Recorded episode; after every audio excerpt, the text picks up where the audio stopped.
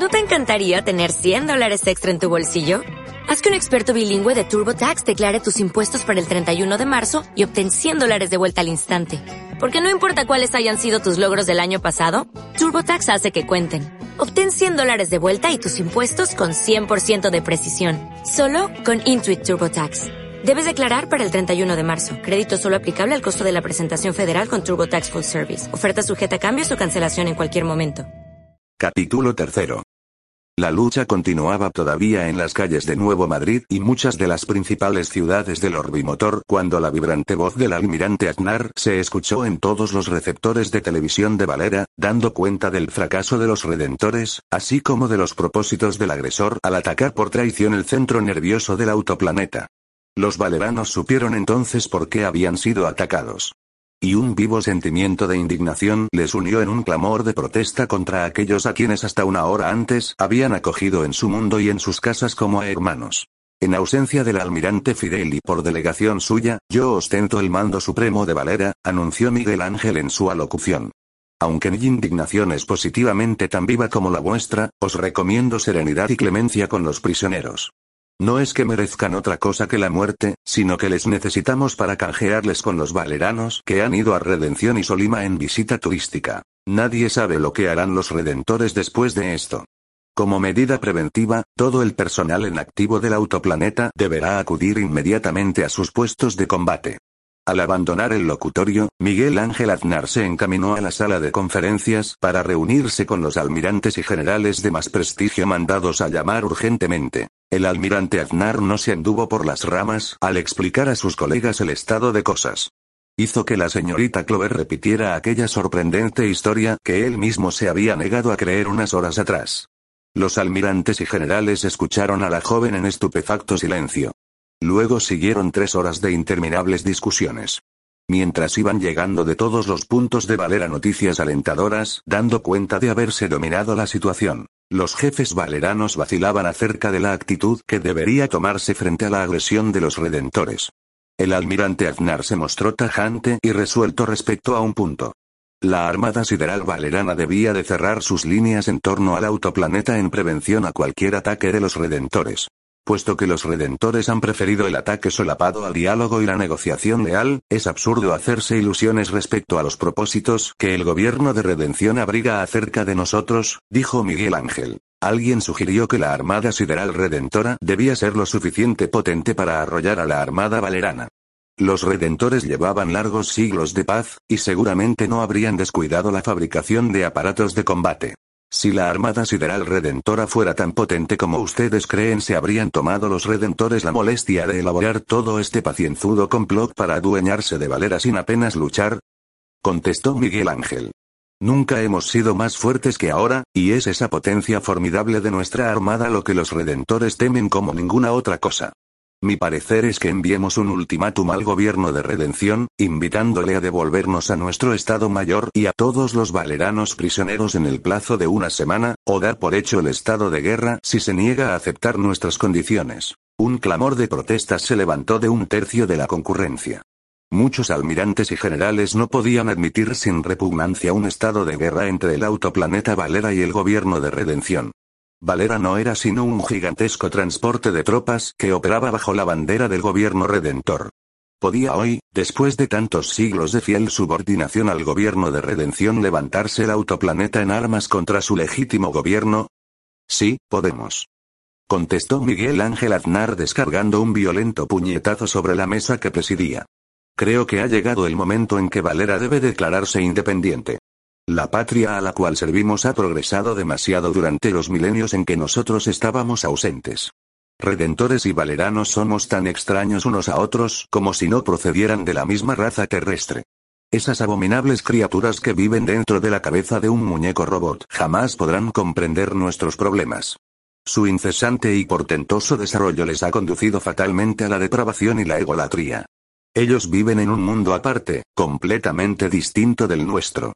Nunca razones de más peso apoyaron la petición de independencia de ninguna colonia terrícola. Y a menos que abominemos de nuestra religión y nuestras costumbres, y nos resignemos a ser pasados a cuchillo por esa multitud de monstruos encefálicos, tenemos que proclamarnos independientes. La rotunda proposición de Miguel Ángel Aznar dejó sumidos a los altos jefes valeranos en honda confusión. Este, dijo uno de los generales más antiguos y prestigiosos, es un asunto que debe tratarse despacio y sin apasionamientos. Perfectamente, contestó Miguel Ángel poniéndose en pie. Vayan ustedes discutiéndolo, puede que mientras ustedes discuten esté volando para acá toda la armada, sideral redentora en peso.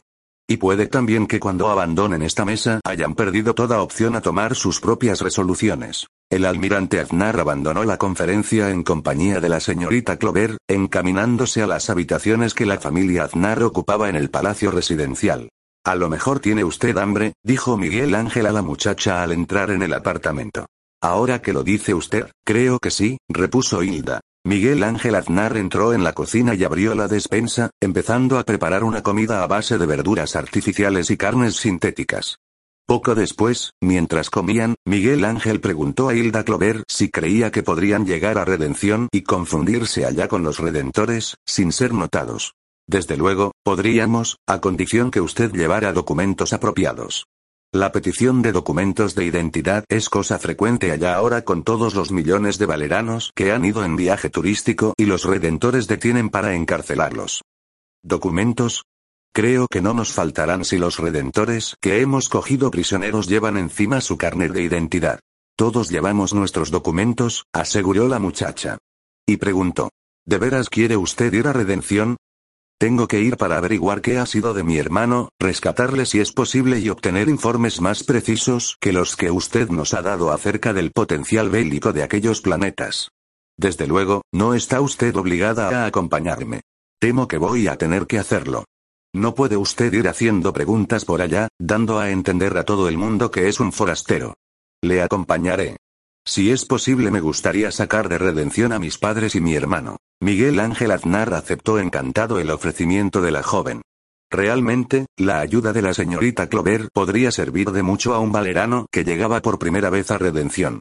Procure descansar una horas mientras me ocupo de los preparativos, le dijo Miguel Ángel al abandonar el apartamento. El almirante bajó directamente a la cámara de derrota, solo para asegurarse que los redentores habían sido reducidos a la impotencia en todas las ciudades de Valera. Luego llamó al almirante Bayona, jefe del mando de operaciones combinadas. Don Amadeo Bayona, que acababa de abandonar la sala de conferencias exasperado por la falta de acuerdo entre sus colegas, bajó inmediatamente a la sala de control. Necesito 100 hombres adiestrados de su departamento para llevar a cabo una incursión sobre el planeta Redención. Miguel Ángel Aznar explicó su plan, el cual consistía en buscar entre los muertos y prisioneros redentores un centenar de documentos de identidad de enemigos que se parecieran algo a los 100 comandos escogidos para esta misión. La fuerza volaría hasta redención en una veintena de cazas Delta, aparatos de combate de iguales características que los de la Armada Sideral Redentora. Bayona prometió poner a las órdenes de Miguel Ángel los hombres mejor adiestrados del mando de operaciones combinadas. No olvide equiparles con backs, armaduras de vacío y fusiles eléctricos reducidos de tamaño. El almirante Bayona prometió que lo haría y volvió a su despacho para ocuparse del asunto. Miguel Ángel Aznar retornó a sus habitaciones particulares, pero al pasar por la sala de conferencias fue detenido por un grupo de acalorados colegas que todavía estaban discutiendo si convendría o sería imprudente proclamar la independencia de Valera en estos momentos. Miguel Ángel Aznar estuvo discutiendo con sus colegas otro par de horas, hasta que un ordenanza enviado por el almirante Bayona fue a llamarle para que se presentara en la base sideral de la cual iban a zapar los 20 cazas Delta.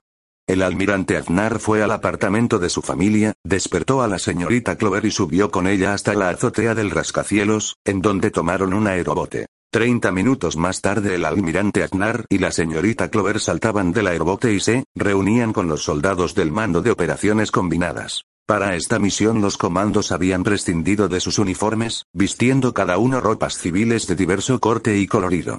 Miguel Ángel se aseguró que cada uno de ellos llevaba su correspondiente documento de identidad, comprobando asimismo la semejanza existente entre cada uno de los soldados y su correspondiente documentación. Vamos a intentar el rescate de nuestro superalmirante y el Estado Mayor capturado por el enemigo, les dijo Miguel Ángel, inútil será advertirles que del aplomo y la inteligencia con que cada uno de ustedes se comporte en redención, depende el éxito de la operación. Los redentores, como nosotros, tienen drogas hipnóticas que pueden hacernos dormir y hablar como papagayos, contestando a todas las preguntas que quieran hacernos. La captura de uno solo de nosotros puede implicar la muerte de todos. No creo necesario decirles más. E un contraalmirante Hansen, que con dos capitanes del ejército mandaba el grupo, dio la orden para que cada cual fuera a ocupar su aparato. Cien hombres se introdujeron en 20 cazas Delta.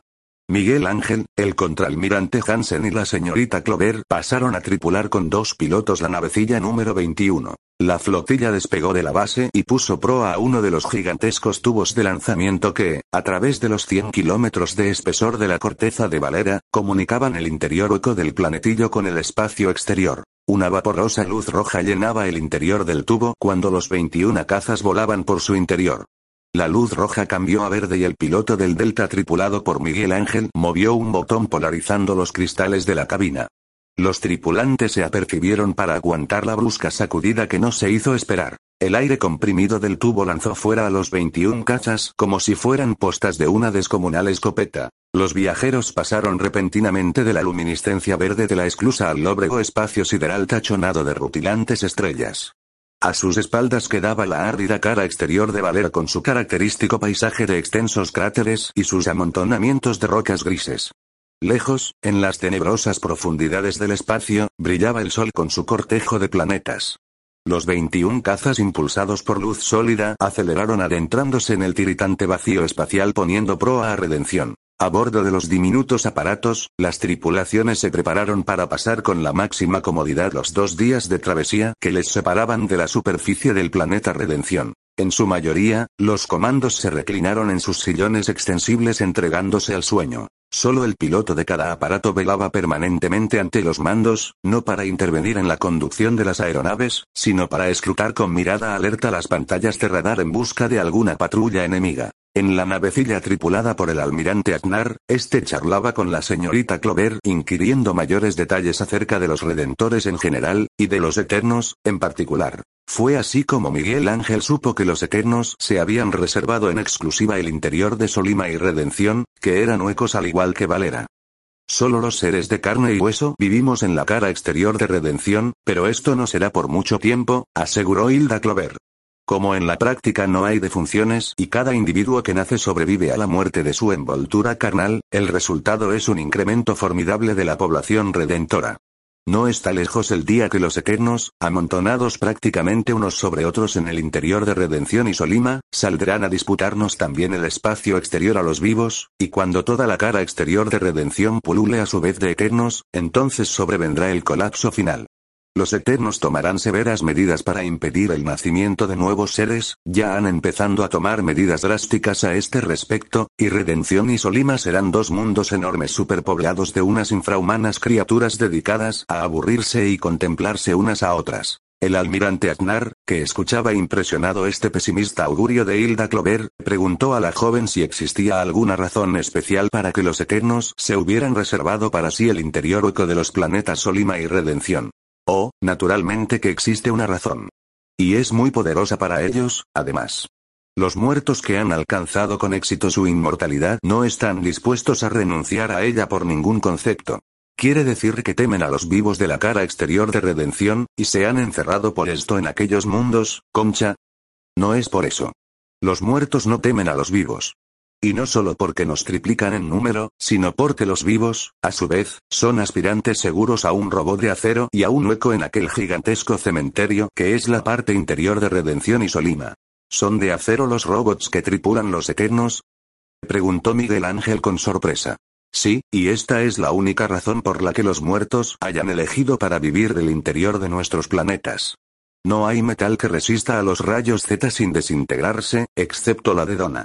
Pero los muertos no podían fabricar 220 mil millones de robots de un metal tan pesado y tan costoso de obtener como la de Donna. Así que optaron por hacerse sus fantásticos robots de acero inoxidable, lo cual reduce considerablemente su coste y simplifica las reparaciones. Ahora bien, un solo aerobote que volara sobre una ciudad eterna armado de proyectores de rayos Z, podría, en el espacio de unos minutos, aniquilar a millares de robots fabricados de acero. Por eso los Eternos viven en el interior hueco de Solima y Redención. Ninguna fuerza aérea enemiga podría entrar allí para atacar las ciudades eternas. Las palabras de Hilda Clover dejaron muy pensativo a Miguel Ángel Aznar. De manera que los Eternos han construido sus máquinas de acero inoxidable. se repetía el almirante para sí a cada instante. Y sentía que el corazón le latía alborozado. Ahora comprendía Miguel Ángel la razón del intento de los redentores por apoderarse del autoplaneta Valera sin lucha. Los Eternos temían una guerra abierta con el formidable Valera, y la temían precisamente por la fragilidad material de los muñecos en donde moraban sus cerebros. Los rayos Z, una de las armas más antiguas desarrolladas por los terrícolas, podían ser para los Eternos mucho más temibles de lo que eran las explosiones atómicas para un hombre corriente porque de una explosión atómica podía sobrevivirse con quemaduras o lesiones susceptibles de ser curadas. Pero ¿qué ocurriría, a un eterno cuando su máquina robot desapareciera desintegrada en mitad de un fogonazo azul? El cerebro alojado en el cráneo del robot quedaría despedazado con toda seguridad.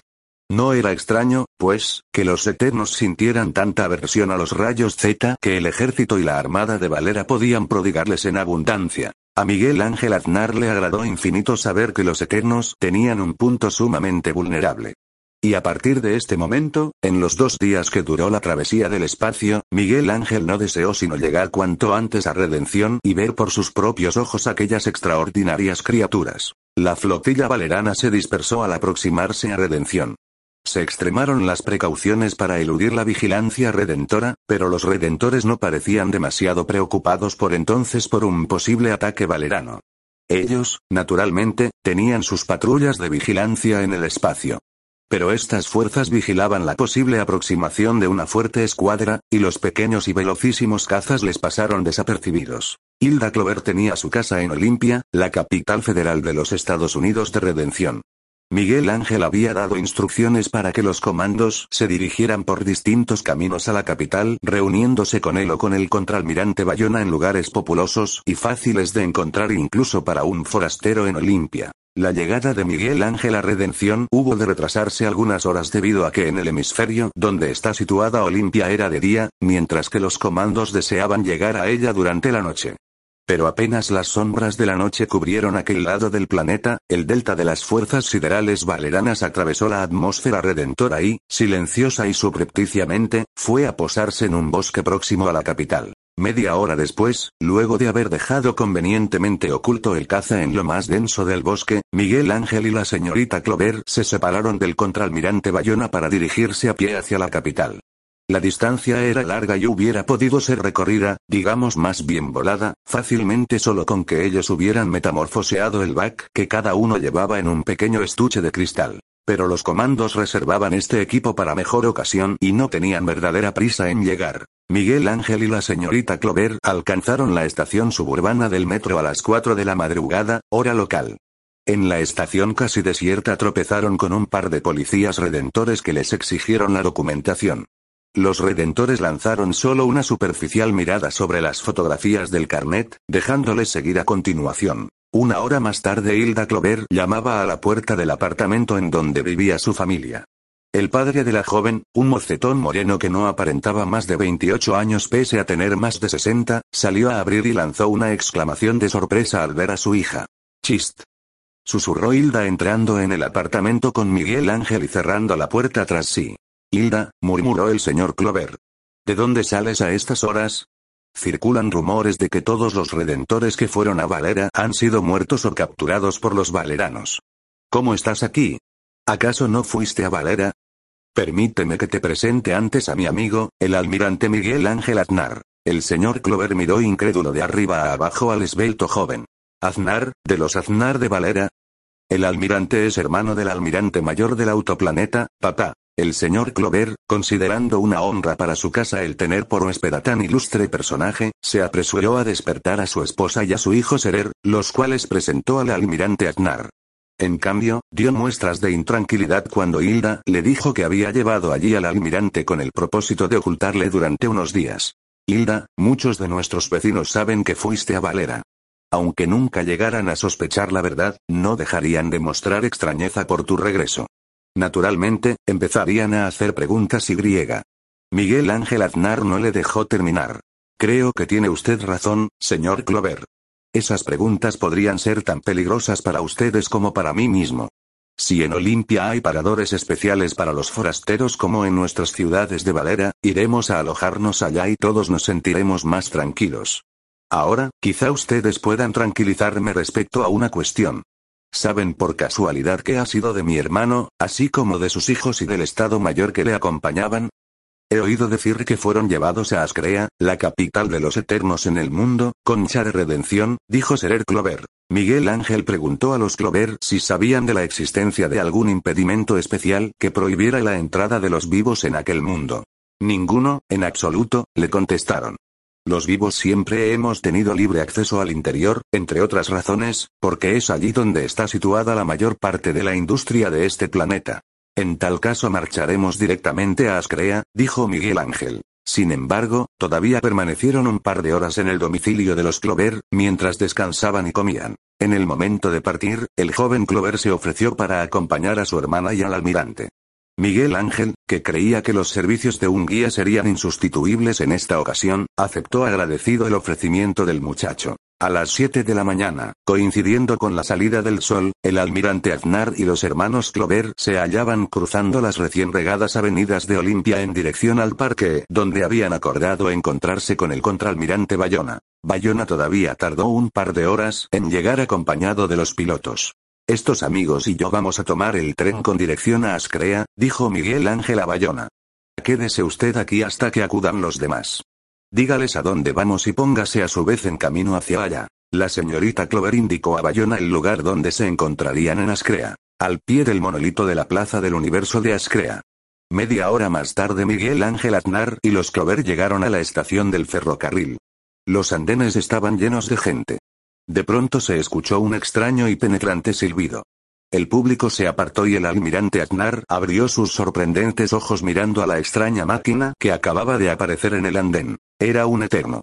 Pero aunque estas extraordinarias criaturas ya habían sido descritas por la señorita Clover, Miguel Ángel no pudo reprimir su sorpresa ni un escalofrío de emoción. Vio Miguel Ángel Aznar una máquina que al menos en su mitad superior imitaba la figura humana. Cabeza, hombros, brazos, torso.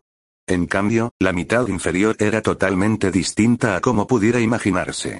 De cintura para abajo, el gigante de acero inoxidable se acampanaba para formar el guardafangos en cuyo interior rodaba una llanta con cubierta de caucho. El conjunto que formaba este hombre, automóvil era, por demás, extraño y original. El Eterno, completamente metálico, avanzaba erguido en perfecto equilibrio sobre su única rueda, y de su aspecto limpio, reluciente y pulido, se desprendía la impresión de encontrarse uno ante una máquina perfecta, silenciosa, precisa y bien engrasada. El Eterno, que medía casi dos metros de estatura, pasó por delante del almirante Aznar y frenó suavemente para pasar del andén a la plataforma del vagón, ambos situados al mismo nivel. Miguel Ángel Aznar había creído siempre que aquellas criaturas serían unos grotescos y ridículos monigotes robots provistos de toda gracia, con la pesada rigidez de los muñecos robot que el ejército autómata valerano utilizaba como soldados de infantería. La realidad se apartaba completamente de la imagen que Miguel Ángel había formado en su imaginación. El Eterno, quizá porque iba controlado por un cerebro humano, era un robot esbelto, bien proporcionado y de una agilidad de movimientos que bien podrían titularse graciosa, casi humana. El Eterno, completamente construido de acero inoxidable, tenía un rostro moldeado sobre una mascarilla que los redentores, así lo aseguraba al menos Hilda Clover, tomaban de sus propios rostros cuando todavía eran jóvenes y aspiraban a tripular para la eternidad una de aquellas máquinas. La cabeza del Eterno iba montada sobre un cuello tubular, formado de una cinta de acero en espiral que le permitía volverse en todas direcciones, así como inclinarse adelante, atrás y a un lado y otro. Los brazos del robot, como su cuello, estaban formados de espirales metálicas con movimiento en la articulación de los hombros, en los codos y en la unión de la muñeca con unas manos metálicas, que eran por sí solas un modelo de precisión e ingeniosidad. El robot, por último, tenía una articulación en la cintura. Cuando una de estas extraordinarias máquinas rodaba a buena velocidad, como lo había hecho el pasajero del tren, el Eterno se inclinaba ligeramente y graciosamente a un lado y otro para sostener el equilibrio y contrarrestar la fuerza centrífuga al tomar una curva. Nada tan complicado, elegante a la vez que práctico, como estas máquinas relucientes, veloces y altamente silenciosas. Ni nada tan impresionante como pensar que cada uno de aquellos artefactos iba animado por un cerebro humano. El tren salió del largo túnel, trepó por una rampa y se deslizó a través de un bosque bajo la luz del sol que animaba aquel abrigado mundo, Concha. Nada al principio encontró diferente Miguel Ángel del paisaje habitual del autoplaneta Valera. Inopinadamente, el tren surgió del bosque lanzándose a través del paraje más exótico que cupiera imaginar.